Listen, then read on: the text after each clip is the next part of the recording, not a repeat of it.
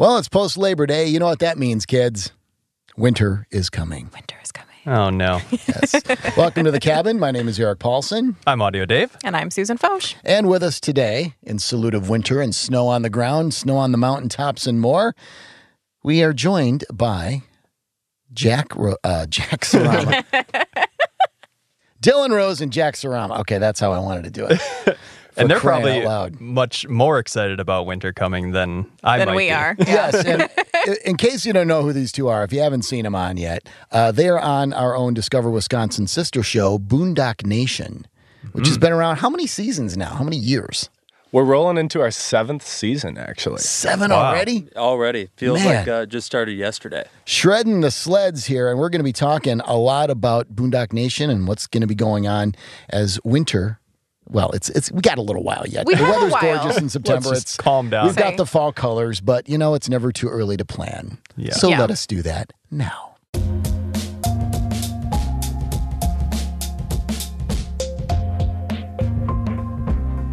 I am so glad to see you guys have the head bobs down already. It's a vibe. I'm, I'm used to yeah. wearing helmets. You know, they're usually in their, yeah. in their helmets on the sleds here. That's so. actually a pre-qualification for coming on The Cabin is making sure you can head bob with us. Yes. It's good exercise as, as we sit here yes. perfectly still otherwise. Yeah. The Cabin is brought to you by the Wisconsin Counties Association, and this week we're featuring Waushara County, which is mm. uh, Native American origin, believed to mean good land. Now, here's the thing. Believe? Alice Cooper famously told us Milwaukee is Algonquin for the good land in Wayne's World. Mm. So I actually think I mean, this is a Winnebago route versus an Algonquin route. So, I mean, wow. different languages, you know. That's true. There are many, many Native American languages, which means you can claim anything means good land. But Waushara is very good land there. The county seat is Wautoma, which calls itself the Christmas tree capital of the world. And that's because the Kirk Company of Tacoma, Washington, has operated the uh, Wautoma plantation of more than ten thousand acres worth of Christmas trees. That started back in nineteen fifty-three. So if you have a Christmas tree anywhere, there's a decent chance it came from Waushara County. It's also home to Red Granite, Wisconsin, obviously, and the Red Granite Quarry, which is a huge attraction. It's a six-acre lake with a depth of one hundred sixty-three feet. A lot of fun. You can swim at your own risk. Enjoy some scuba diving. You cannot snowmobile on that lake, but we'll get we'll get into where you can. Uh, and also, uh, don't Red, tell them where they can't snowmobile. Yeah, maybe you, you know. For all I know, I've seen snow cross across water. It happens. Um, and uh, by the way, Red Granite is Wisconsin's official state rock. Fun hmm. fact. So let's rock. Ooh. You feel the crackling? I feel warm already. Hot enough to melt snow. So, Eric, do you want to take away the, the history lesson of this show? What a sister I mean, show means? Yeah. Or, yeah. We certainly can. It w- it was originally written on your part of the script, so I, I don't want to steal it away from you. Oh, you don't have to. We've actually talked about uh, the history of our show for a long time whenever we yeah. have premiere parties, and we'll uh, we'll show how this has all come together here. Now, Discover Wisconsin, the T V show itself, was started back in nineteen eighty-seven. The roots go back to eighty-six, when our founder, Dick Rose, and former Wisconsin Governor Tommy Thompson were fishing. Familiar? Because it is. Dick, yeah. Dick Rose, have you heard that story once or twice, Dylan? At least five times. Okay. Like at least five million. Yeah. Five times. Uh, so basically, a production company needed to form to produce this T V show, which is now our parent company, Discover Media Works. And uh, not only do we have Discover Wisconsin, in nineteen ninety-nine, they launched Into the Outdoors, which is a great program targeted to kids. And most recently, yeah, about seven years, seven seasons ago, as it says right here. Uh, Dylan Rose, who happens to be Dick Rose's grandson, and uh, Jack Sarama launched the show Boondock Nation. Now, boondocking is, as it says here, an adrenaline-fueled sport that requires snowmobilers to adjust their riding styles on the fly to conquer extreme weather conditions. You guys agree with that definition? You have anything to add? Did we mess it up? Okay, I took that definition from your website, so okay. I would hope it was correct. I would say it's correct for sure. Um, not only extreme weather conditions, but just extreme terrain and exploration. I was going to say, because you guys, you're tearing up and down mountains. You're doing all this cool stuff. You're getting those things in the air pretty, yeah. pretty far. I mean, it's it's extreme snowmobiling. Definitely. So boondocking is all about basically being everything but the guy comfortably sitting on his snowmobile while he's going across a lake in uh, frozen lake mm-hmm. in comfortable winter weather. It's not about snowmobiling out to your tip-ups to check them in the middle of the winter. Yeah, exactly. I'd say that's accurate for sure. You know, there's there's so many different uh, snow conditions and variables that you encounter when you're out on the mountain. And uh, that is essentially what boondocking is. No matter if you're at the professional level or if you're where we were at seven years ago, you know, just starting out, um, it's always a challenge, no matter how good you are. And really the snow conditions, I mean, you know, just going cross-country skiing or something, you can see snow conditions changing. When you're going up and down mountains, it changes quickly with elevation, does it not? Yeah, not only with elevation, but um, with temperature, with wind. Um, and even direct sunlight can affect snowpack as well. So there's a lot to it. Because it'll start melting a little bit. Yeah. And fun fact for you, wind can actually cause snow to accumulate on the lee side of a mountain at up to eighteen inches per hour. Wow. That's per hour? Per hour. um, so when we're talking about changing conditions, you know, in an, in an avalanche scenario where uh, you've got a weak layer in the snowpack, it can change very quickly. Hmm. Wow. And, and really, in a vulnerable area, you can you can trigger avalanches by accident, can't you? Absolutely, yeah. It's a real thing out there, and uh, it's something that in the snowmobiling industry you're going to see become a lot more prevalent is avalanche education and knowing how to read the snowpack and conditions when you're out there. Wow. There are a lot of signs you have to look for yeah, when you're going you guys out have there. To be it's... pretty mm-hmm. educated on that to uh-huh. be safe out there. So have that's... you ever accidentally triggered an avalanche? Uh, nothing of any size, really. Okay. You know, I've I've Or nothing that about, you would admit to. Uh, yeah. um, I've been in one probably the size of this building that we're in. Um, okay. But, you know, it, it buried my snowmobile, and that was about it.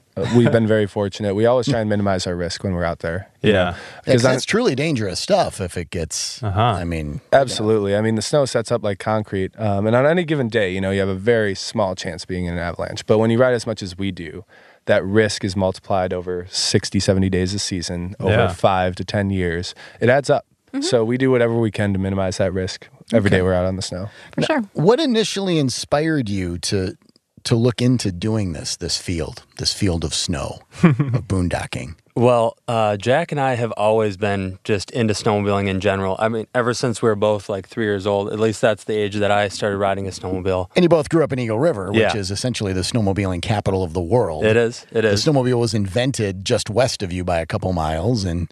Yeah. The trails are endless. So, yeah, it's not a, that's not a shocker given where you're from. Yeah. Right. So, yeah, um, you know, on the weekends after school, we would always get together, go ride our sleds in the ditches or maybe take a U P trip every other weekend to the Upper Peninsula of Michigan, um, which is really close proximity to Eagle River where we're from. Uh, so that's kind of how it all started, uh, started exploring. You know, we've always looked up to some of these bigger snowmobile films out there and aspired to be and ride like some of those people out there. So uh, so when you say snowmobile films, what are you talking about? So in the snowmobile industry, there really wasn't anything on T V prior to Boondock Nation. Mm-hmm. Um, the only places you could really consume snowmobile content, you know, the sweet, sexy shots, deep pow, that type of thing, big jumps, was films. Uh, companies would make films each year. They'd always come out in the fall, and it's a big hype thing in the industry. You know, everybody gets geared up for winter around this time, and this is when all the films start coming out. So we would always watch those every year. Dylan would buy every single one every single year. I've got a collection somewhere. So, yeah, nice. I mean, uh, D V Ds is pretty rudimentary, but uh, people are just so excited after um, all summer goes by, and then we're here in the fall. It's time to get the sleds out and get ready, so... Uh, it's kind of a cool thing. So in terms of content, it was all periodic films, and you said, hey, we can make this a fairly consistent show that people, and in today's world, you can go to YouTube or whatever mm-hmm. and, and get that content, more unique content all the time. Yeah, and I'd love to sit here and tell you that that was our idea from the beginning, but it definitely was not. Um, we wanted to share what we were doing with our friends because it was pretty progressive for us at the time, and uh, we were also kind of selfishly hoping to get some discounts on products if we had enough followers. That's honest. Sponsors. Yeah. yeah. So that's that's kind of where it all started, but w- how do you define Boondock Nation now? What is it? It's much more than just a show, right? It's a it's a brand. You guys are doing more than just snowmobiling. What's your kind of elevator pitch for what Boondock Nation is? Sure. So Boondock Nation is obviously a brand, but um, really we're a media initiative to promote backcountry snowmobiling, destination snowmobiling, and uh, avalanche awareness, um, that sort of thing. So as we... Uh, as we transition out of our uh, lifestyle and summer experience season and go into snowmobiling. Um, don't know where I'm going with this. Well, I would just say, you know, after seven years of broadcast, um, broadcast is still a big part of what we do, but we're definitely transitioning into the digital world, and we have been over the past few years. So um, what started with putting more content out on social media has turned into um, our focus shifting to YouTube, primarily in uh, different streaming channels like Roku, Amazon Fire, Apple T V. We have our own channel on all those services. So what we're able to do now is not have to wait until the fall, like all, when all the films come out and when our broadcast season is.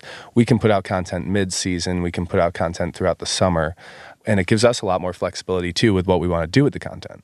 Yeah, because I remember you guys basically would do like four episodes per season on broadcast, and now it's just like, uh, how many minutes a year are you producing? It's just ramped up so much. Yeah, I think we did, uh, we've done forty-two videos in the last three hundred sixty-five days. Wow, that's awesome. Yeah. Nice. What was your biggest challenge getting it going and then getting it to grow to this point? Or at least some of your biggest challenges? There's usually more than one. There, there's been a lot of challenges and a lot of learning that's taken place over the last seven seasons of doing this.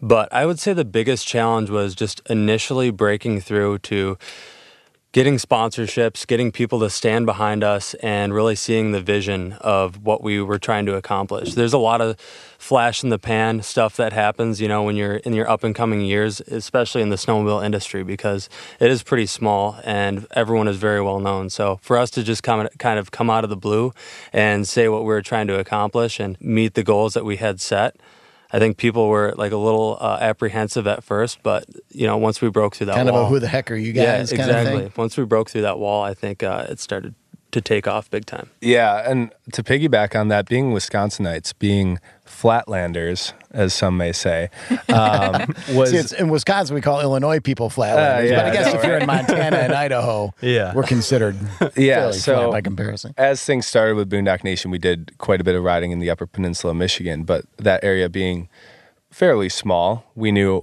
a lot of our opportunity was out west, in the mountains, obviously. So uh, once we started taking our first couple of trips out there, obviously we weren't very good on a snowmobile, um, but we had, you know, a lot of people that took us under their wing, thankfully, mm-hmm. and kind of showed us the ropes. And um, after more and more seat time out there, our riding started to progress. So that was definitely a challenge getting started, is, uh, you know, trying to make good content with our riding being mediocre.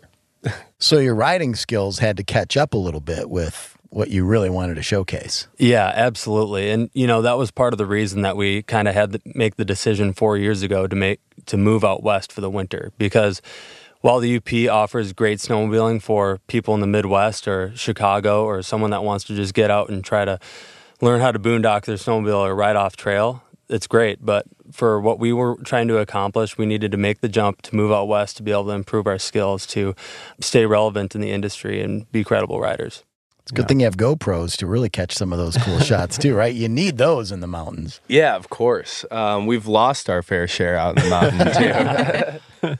So for our listeners uh, who are kind of mostly based around Wisconsin, can you talk about some of your places to ride up in the U P that they might be familiar with? Yeah, of course. I mean, uh, we grew up in Wisconsin, um, born and raised, both of us, not too far from Eagle River. So a lot of our time early on was spent up there. You know, you can get your snowmobile safety, I believe, when you're twelve years old. Mm-hmm. So once we were twelve years old, it was game on. I know you were riding to school all the time, and um, I'd be going out after school and putting on as many miles as I could. Um, so we've gotten to know the area pretty well, and one of my favorites and a place that I hang out all summer long is uh, Bent's Camp. Um, so that's in Land O'Lakes, Wisconsin. It's a great gateway to the U P. You know, it's situated right on the border. Um, so we shoot out of there and uh, go up and explore, you know, the copper country. Um, so from there, I was like going up to the Twin Lakes area too, mm-hmm. just south of Houghton. Yeah, the entire Keweenaw Peninsula, just the way that it's positioned in Lake Superior, gets a lot of lake effect snow. So um, as far as uh, getting the snow that you need to be able to do the sport, that's kind of the hot spot. Yeah, they get over two hundred inches a year on average in Jeez. a lot of those towns up there. So you've ridden across like the Houghton-Hancock Bridge, right? Between the... Yeah, we actually uh, did an episode last year um, where we were trail riding. uh, in the Keweenaw Peninsula. And it was actually really fun because, you know, I'd spent some time up there when I was a bit younger, but now that we could actually sit down at the bar and have a beer and check out some of these places that have so much history, you know, up in the Calumet area. They used to call that the Paris of the Midwest. Mm-hmm. Um, cobblestone streets and just big churches and stuff. It's really cool to come back with a fresh perspective after seeing all these sled destinations in the West and in Canada, and uh, to just see the culture in the Midwest too, and um, take a tour around there. So we did film an episode on that. If anybody wants to check it out, that's available on YouTube.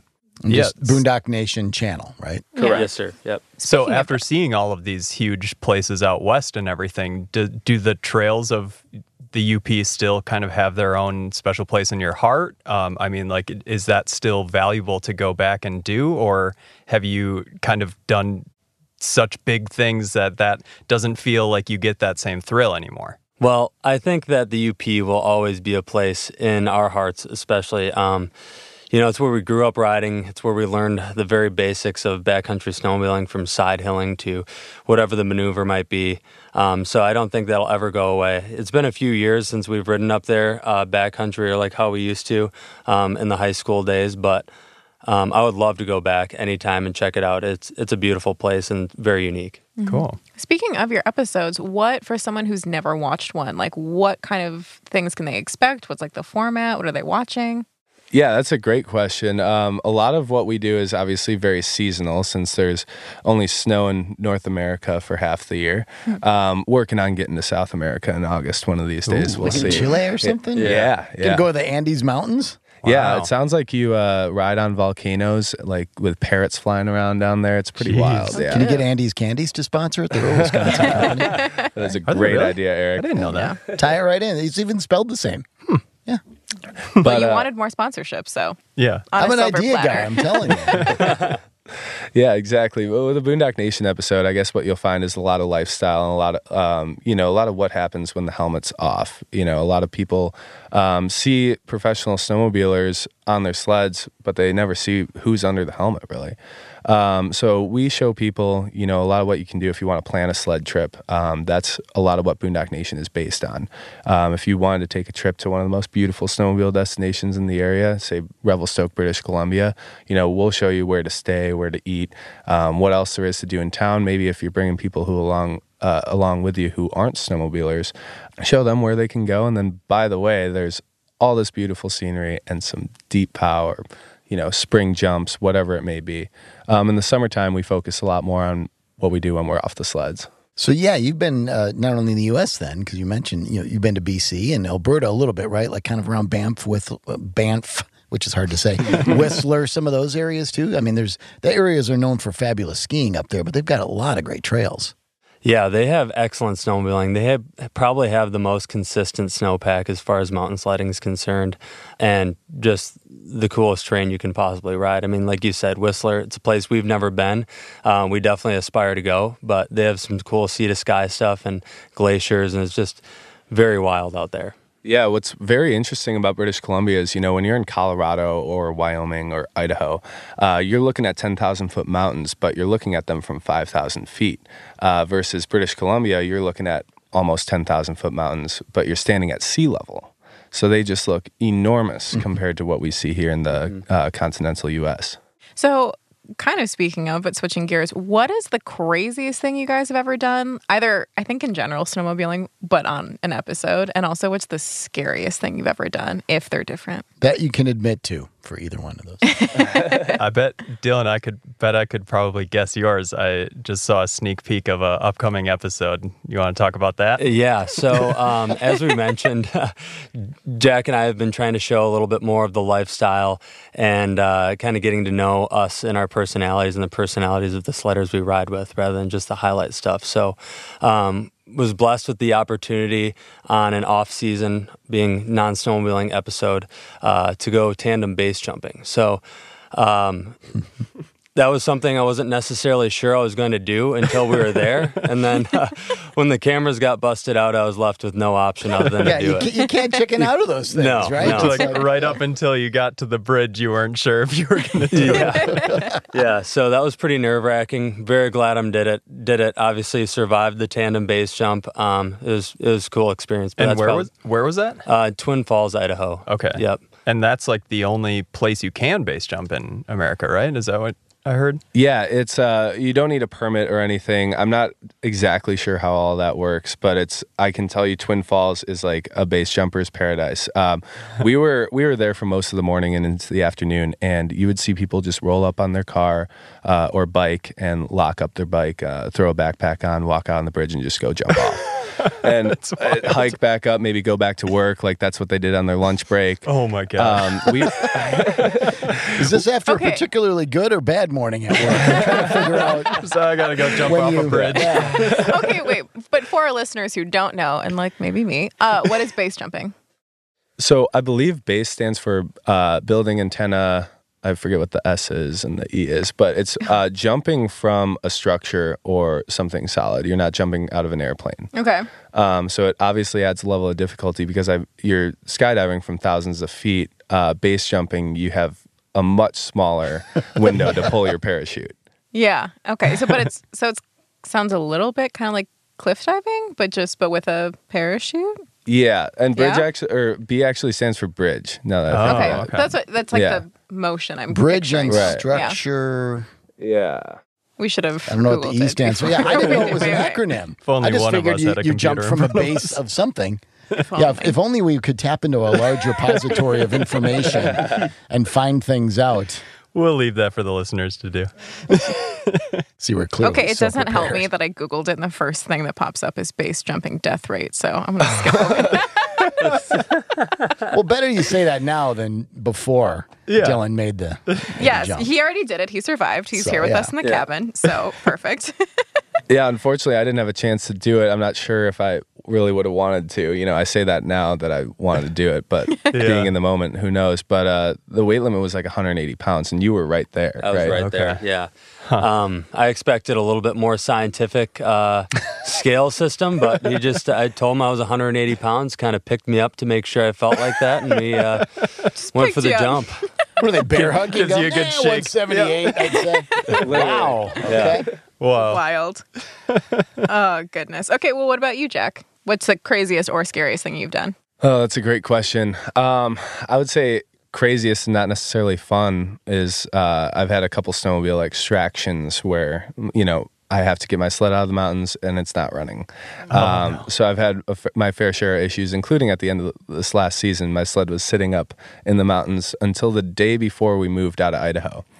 Um, so some of those things, the mechanical failures seem to be my theme um, as of the last couple of seasons. Uh, so we've had to do some pretty crazy stuff, uh, you know, putting literally putting a snowmobile on top of another one and trying to ride it out that way.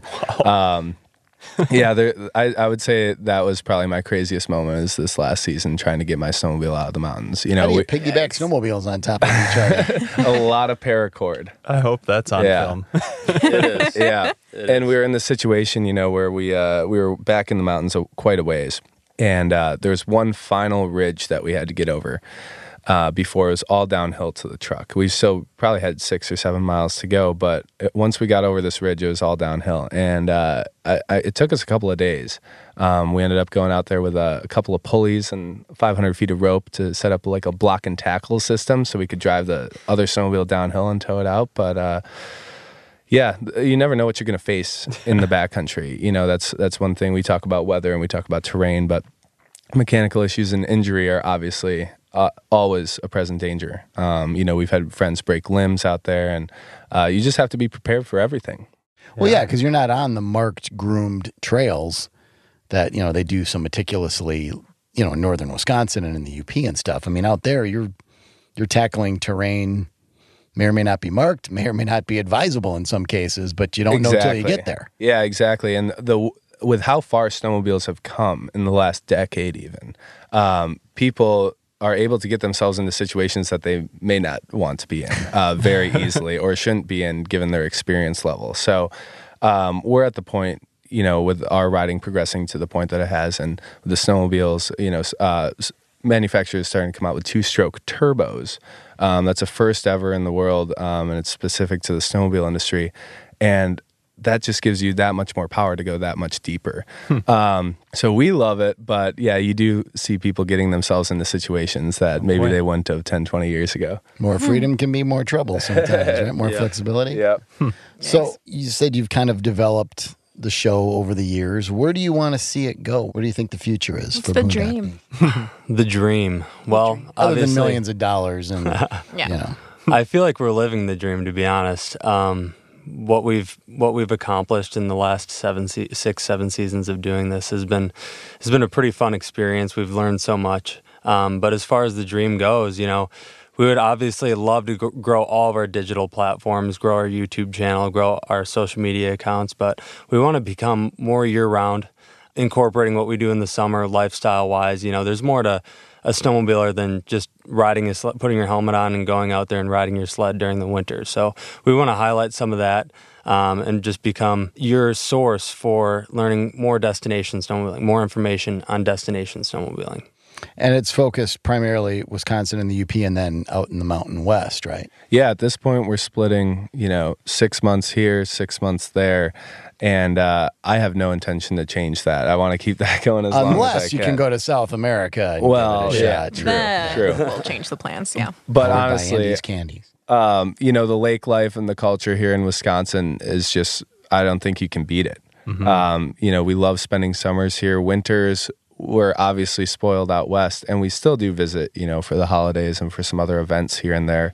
Um, and would like to spend, you know, time in the U P if we if we can throughout the winter. Our winters just get so busy. But yeah, I guess that's my goal, is uh, to be able to split time as much as I can, just because I can't give up the lake life, the cabin life, yeah. as some may say. Uh, that's well, you're in the we right find spot, here in the Midwest. So, yeah. yeah, that might be a good place for. Do you want to tell us about our first Inside sponsor?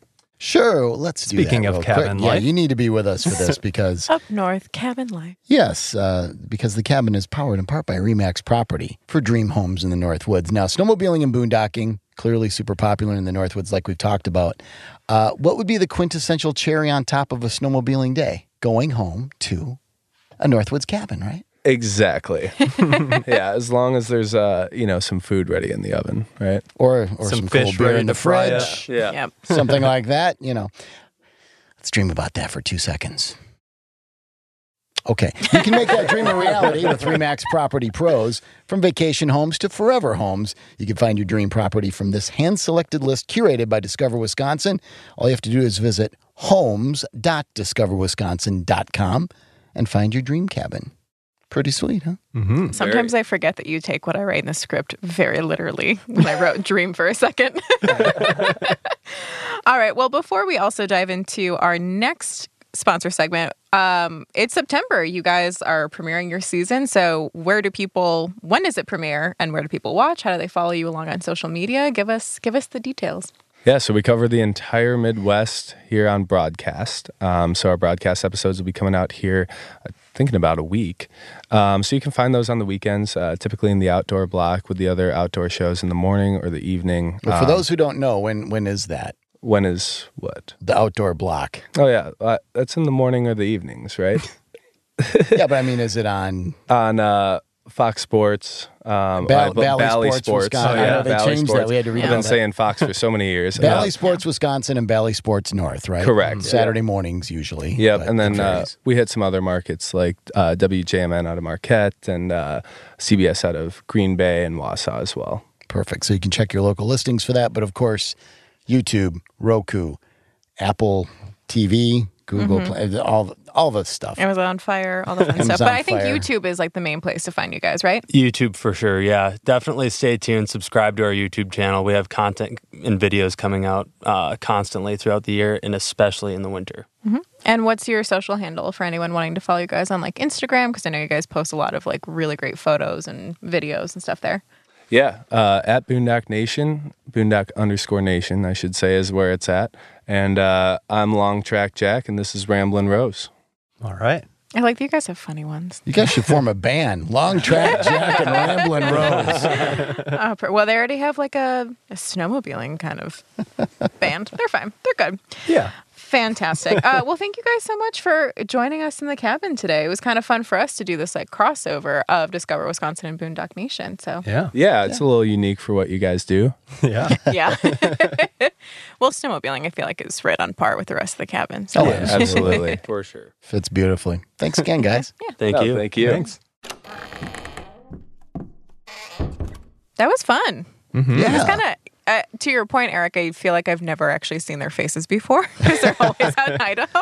So that lots was of emails because we all work for the same company. A lot of yeah. emails and a lot of you know seeing on on camera, if you will. But mm-hmm. yeah, not not in the flesh. So yeah, and I'm they're not too busy out there living the life.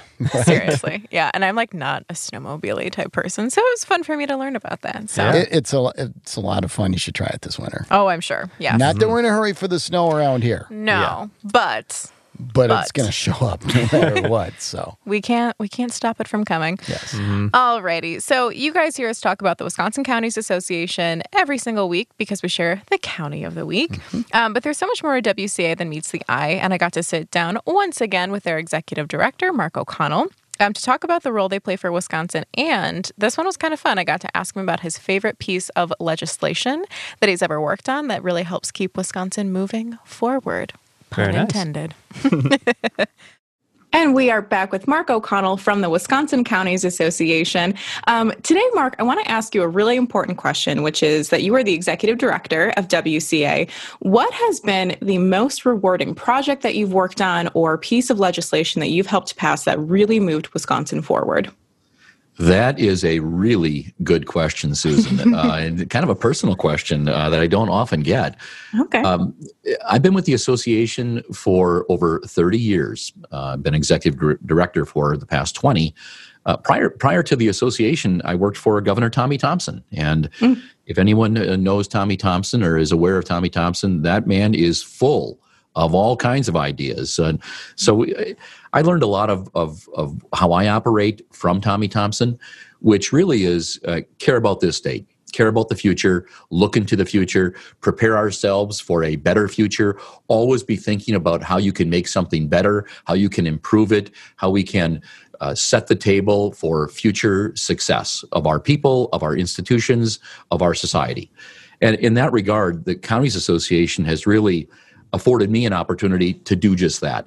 I, I don't think I could point to any one single piece of legislation uh, of which I am most proud, but what I can say, I am so incredibly proud and honored to work with the individuals in county government. Now, county government is not that level of government where you get a lot of thank yous or spotlight or limelight or a lot of gratitude. County government is the is a level where you're you're really grinding it out and working hard. But when whenever you do, county board member, uh, department head, county employee, at the end of the day, you know you did something good. You made society a better place. This is a, a better state for the future generation. I, I've often said in in the arena of public policy, and this is definitely the case in county government, we have a responsibility, a duty, an obligation to engage in behavior which will which will assist people we will never meet and help generations we will never see. And I guess what I'm really most proud of is that the, the individuals in county government absolutely embrace that, and we are a better state for it. Mm-hmm. I love how you phrase that, that it's helping people you'll never meet and generations you'll never see. I think, you know, public policy and government in general gets can get a bad rap. Um, so understanding that the goal is always so much larger is really important. So thank you so much for saying that, Mark. Um, and thank you again for coming on the podcast to talk about the Wisconsin Counties Association.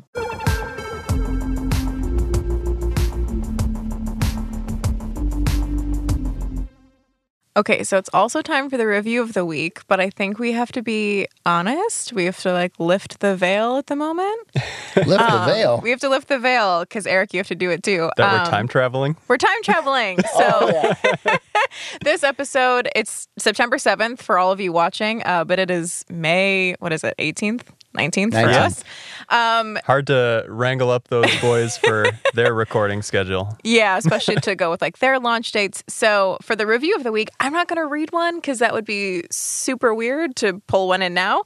Um, so instead, I'm just going to do a great big call for reviews. If you haven't left a review on Apple Podcasts, that's one thousand ten percent what we need, what we love, how it keeps the cabin, you know, ranking on Apple Podcasts and um, helps other people find the show, which is really yeah. incredibly helpful. So, and actually, you can go to our Facebook page around the campfire with mm-hmm. Discover Wisconsin. That too. And leave a review. People don't really do that very, very often. They'll share pictures, they'll share observations, yeah. but... Yeah, it is a fun Facebook group because people... I think my favorite part of watching it is that people will go to the places we talk about in former episodes and yeah. take pictures and share their experiences. So... Mm-hmm. Yeah, I'm really excited about it. So yeah, join our Facebook group around the campfire. Otherwise, please go into Apple Podcasts and leave us a rating and a review. Yeah, and I don't know that we've ever really dove into why why Apple Podcasts, but if mm. if you are using another podcast host, um, it does really help uh, going to Apple Podcasts for those mm-hmm. reviews and ratings. Their algorithm is just kind of what influences a lot of other mm-hmm. podcast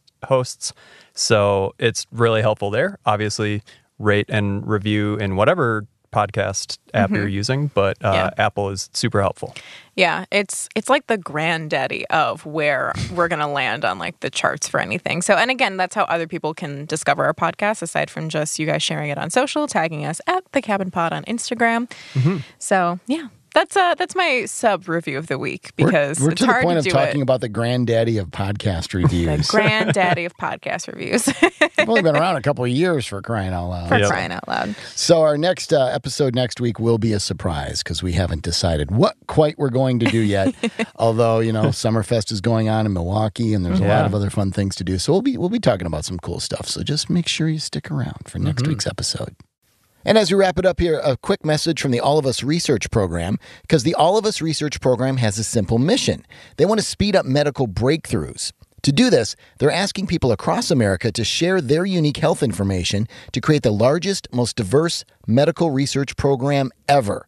The mission is an important one, because the more information researchers have, the faster they can create individualized prevention, precise treatment options, and better care for all of us. Together, let's make this mission achievable. Details at joinallofus.org slash discoverwi. Today's episode of The Cabin was hosted by Eric Paulson, Dave Janis, and me, Susan Foch, with guest hosts of Dylan Rose and Jack Sarama. Produced by me and Audio Dave, with video editing by our Discover Media Works team and social media by me and Courtney Haas. The Cabin is a production brought to you by Discover Media Works. To learn more, head to discover media works dot com, and don't forget to leave us a review. And here's this week's installment of Know Your Wisconsin.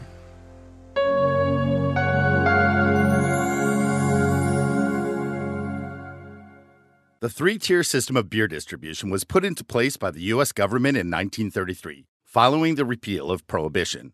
The first tier is made up of anyone who makes or supplies beer.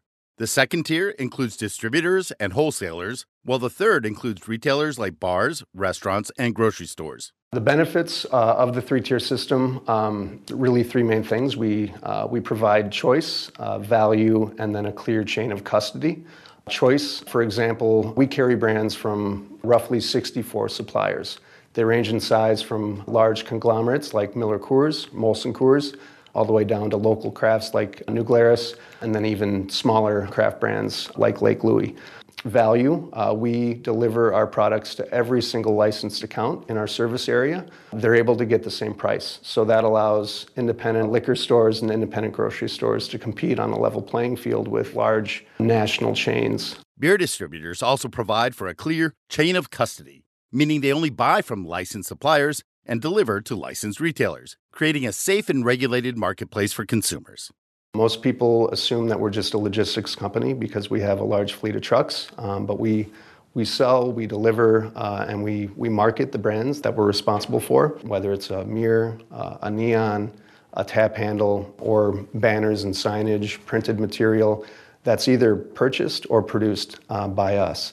Here in Wisconsin, independent beer distributors deliver more than one hundred sixty million gallons of beer a year to retailers, playing a critical role in ensuring responsible consumption. Most people see the, the Miller or the Bud or the Corona truck, and they assume that Miller owns that truck. If you look at the door, That door will likely say a small family business that's located in your community that employs lots of people. And then you open the doors, uh, it's full of thousands of different items from dozens of different breweries. And now you know you're Wisconsin.